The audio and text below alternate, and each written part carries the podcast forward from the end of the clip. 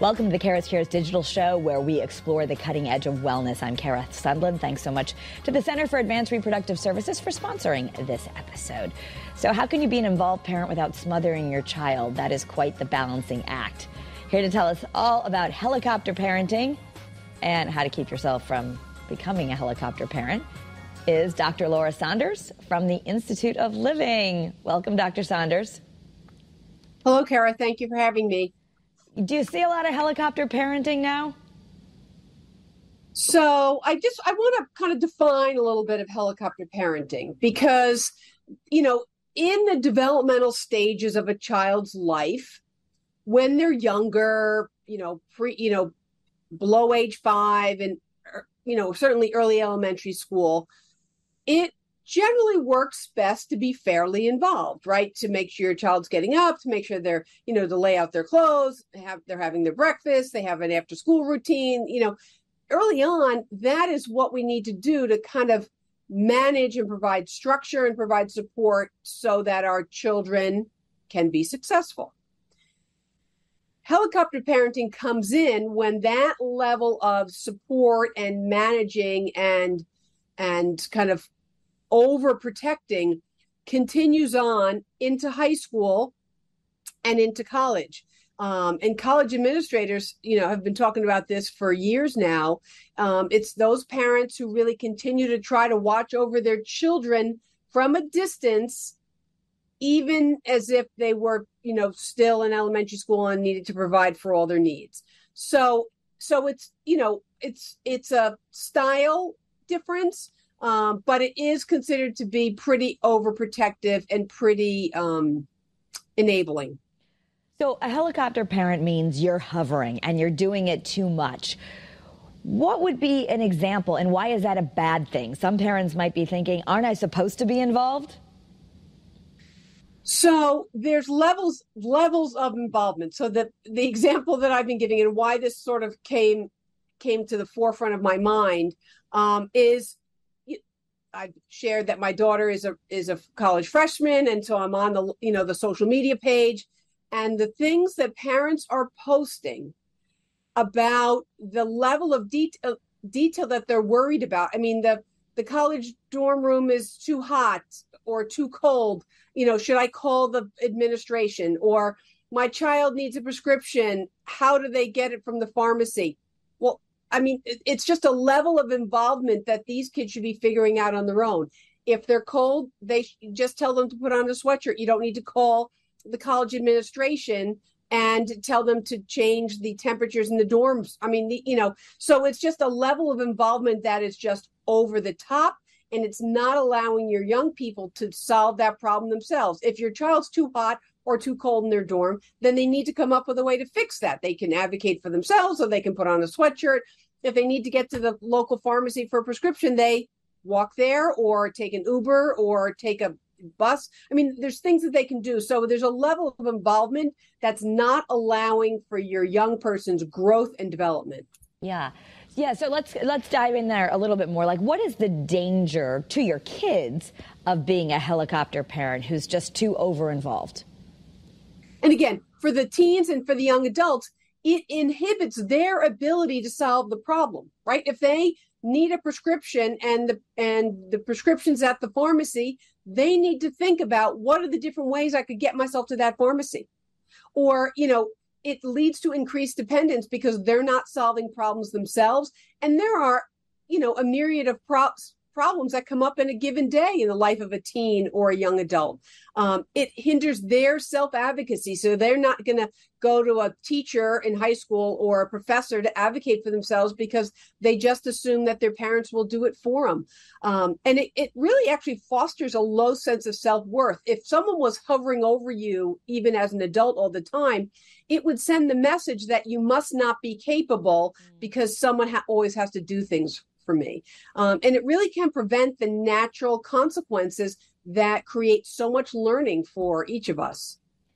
Yeah, yeah. I, and I think, you know, a lot of parents might be hearing this and thinking, gosh, when we were kids, we were just told, come home when the lights are off, you know, or when the lights come home when the lights are on on the streets and we didn't have cell phones and our parents couldn't track us and like all these things. So it is different being a modern parent. I also think there's pressure now that it's considered a good thing to be involved. Well, did you help your child get into this college or that program or that club team or there's all this competition. Can you speak to a little bit about parents feeling like maybe they don't want to do the reverse and not be involved enough, so they're overdoing it. Right. So, and and I guess what I also want to sort of self correct on is that I'm not trying to come off as being overly critical. Yeah. Right. As a general rule, parents do the best that they can, yep. and very often parents are sometimes overcompensating or undercompensating for the way that they were raised. So sometimes it takes a, a level of self reflection to say, you know, I, you know, I loved that I would go out to the park. Um, I, I, had a park across the street from where I, when I grew up. We would leave in the morning or right after school, and we'd come back around dinner time, and no one knew where I was. And that, you know, I loved that level of of freedom. And so looking at your own sort of childhood and your own upbringing and saying, hmm, is that something I want for my child? Do I feel pressure from other parents? Because very often with our kids, we feel like their behavior is a direct reflection on us, as opposed to I can provide my child with support and structure and and and good parenting but at the end of the day they need to make some of their own decisions and again I'm not I'm talking from a developmental framework. It's very different when you have a 7-year-old than when you have a 17-year-old. Mm. Um, so it's really looking at that that way that you were raised what or that you're struggling with anxiety and looking to control things and like trying to control the life of your teen um, is is helps you better manage your anxiety but really is that in their best interest yeah yeah so let's talk about maybe there's um, some questions that you can check yourself with as a parent. I can say a typical thing you might think, oh, everything's okay. And then you look and you realize you look in the power school and there's all these missing assignments and grades. And you're like, that's it. I'm going to sit there and do your homework with you. I know that's probably not the right thing to do. We're talking high school and college and that sort of thing. I, maybe you need to help someone when they're in fifth or sixth grade. But um, assuming the child is older and you're like, oh my gosh, how did it get this way? Or your immediate it, it, thing is maybe I'm going to blame myself and I, I, haven't set them up with enough structure and maybe they need tutoring and maybe they need this. Uh, you know, what's the example of something healthy versus something helicopter? So you know i think it really is looking at the the situation. So in that situation or that example that you gave you happen to check your child's you know power school and they're missing several assignments from each of their classes. Um, so instead of like going in hovering in and you know calling the school or calling the guidance counselor and saying my child's struggling. Um, what can we do? It's sitting down with your child and saying I see that you are missing A, B, and C, or that you're, you know, this one particular class you're really struggling with. What is the issue? And what do you, my my dear child, think you can do to to fix this?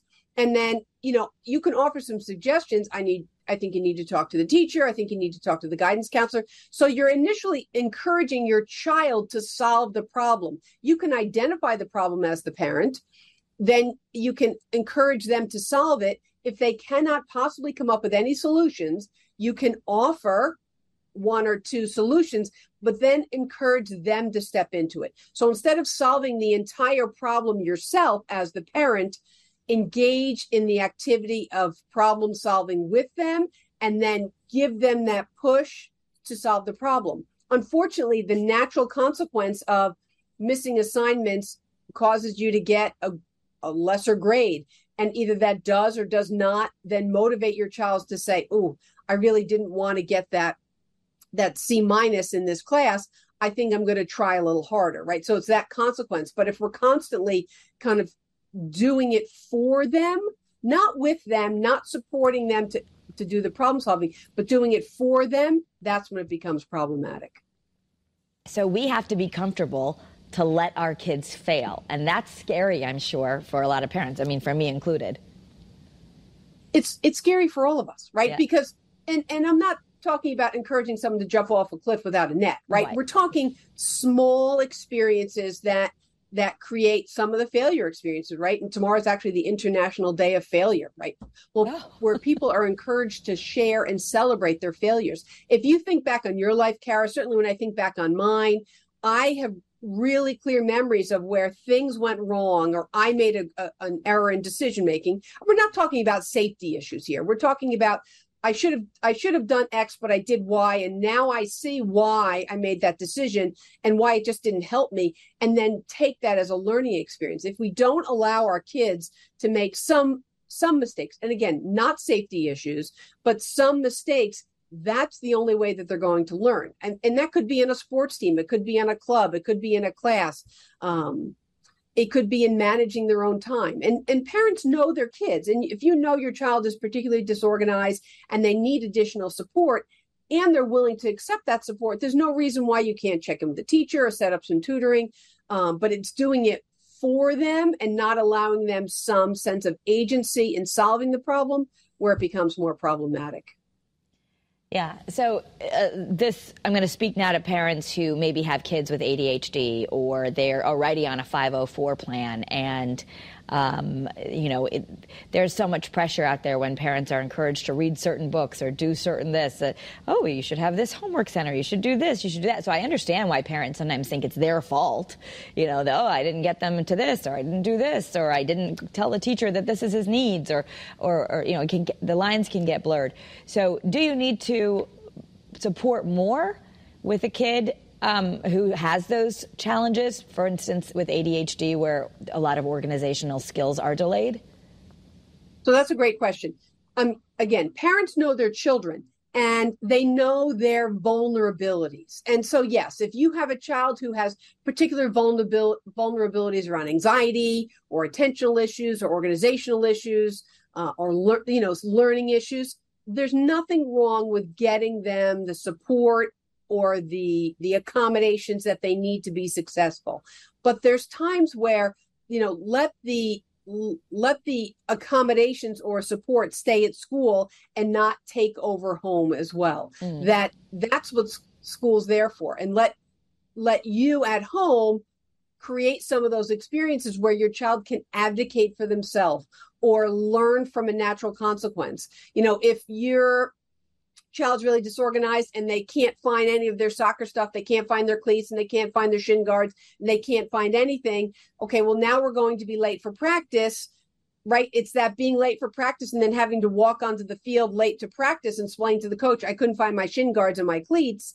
Then it's then that learning experience of let's have this little box right by the front door where you toss your cleats and your shin guards right when you get in after practice so that you have a spot right so but it's the experience of having to go up to the coach to say, I forgot, I, I'm sorry, I'm late, right? That's where the learning takes place. So I'm not saying create utter failures, but allow some of these experiences and some of these more natural consequences. And then, so then when you come up with the solution, hmm, would it be helpful if we had a little box by the front door where you tossed your cleats and your your uh, shin guards?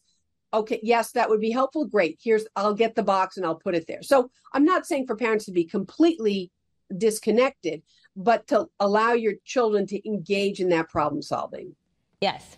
Now, if you are that parent who has given the box and who has suggested all these, you also have the kids who just don't want to take help. They just are, okay, I got it. I, don't, I got it. I got it. And you know they don't got it. Do you just let them figure it out? You have you some kids who don't want help because because it's hard to. I mean, it what ha- what that then happens is that's the classic power struggle, right? Yeah. Here, I know how to help you. I don't really want your help, but yes, I know how to help you, but I don't want your help. That classic power struggle. I will tell you, as a parent and as a psychologist, you cannot help someone that does not want help. Ah, so you can even you can come up with all the solutions in the world, but if that your child is not accepting those solutions, it's not really going to matter because it's just going to make you want to get more and more and more involved to solve the problem and your child's just going to pull away away away and it you know it's it's that kind of that dance of if they don't want to solve the problem if they haven't had enough natural consequences where it's uncomfortable for them they are not going to engage in a problem solving process. Mm-hmm, mm-hmm. And obviously, I, I want to clarify because um, you also, in a previous episode, talked about the five things we should do as parents um, from a child psychologist, and one of them is supervision.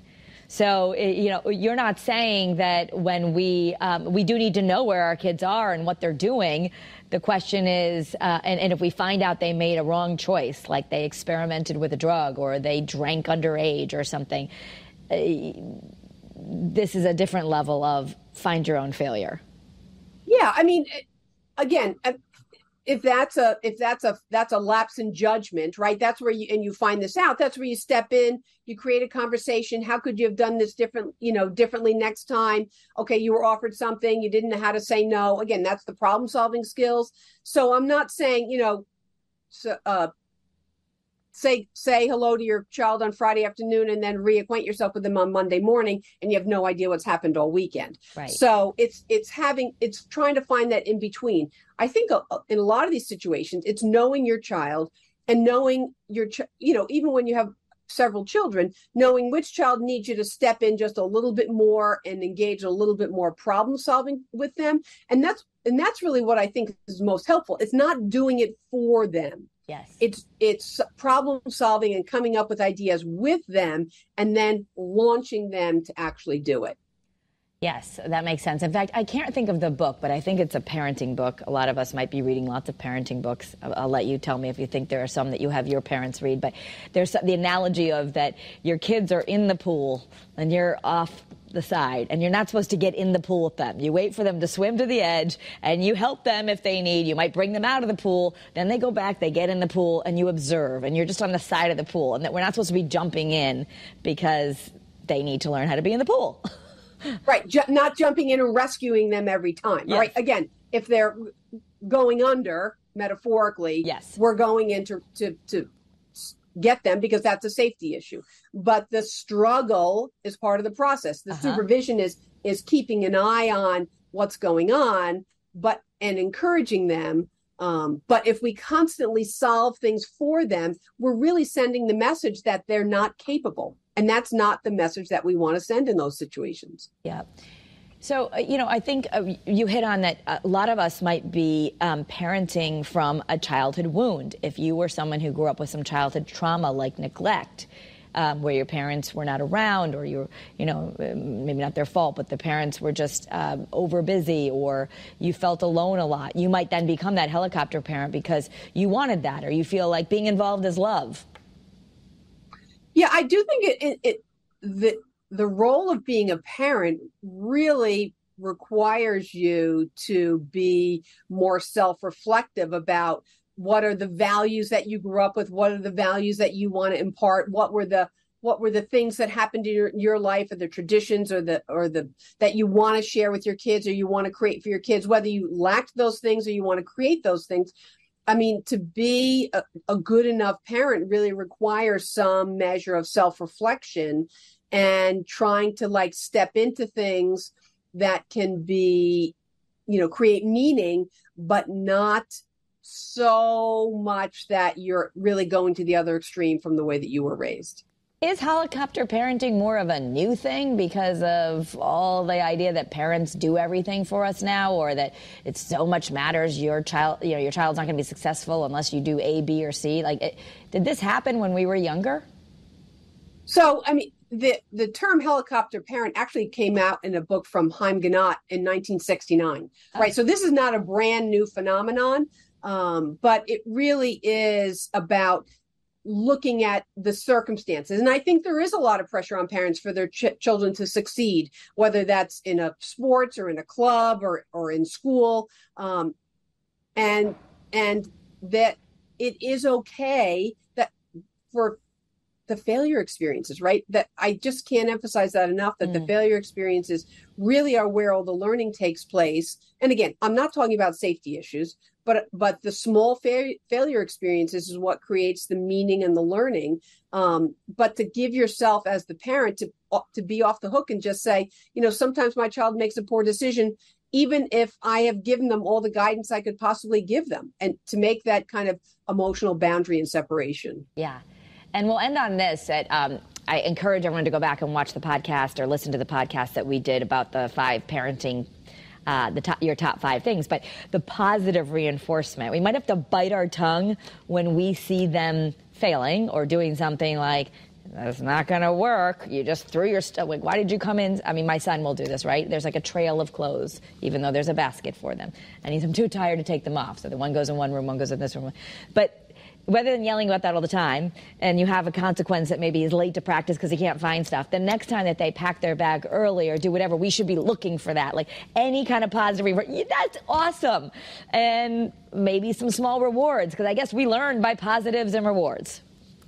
Yes so positive reinforcement is the most powerful way to create behavior change. So it's not just all the consequences that we pile on and and you know, we could do a whole segment on how to give a compliment right? So the way you give a compliment or the way you show your attention because i always say the two greatest gifts you give your children are time and attention.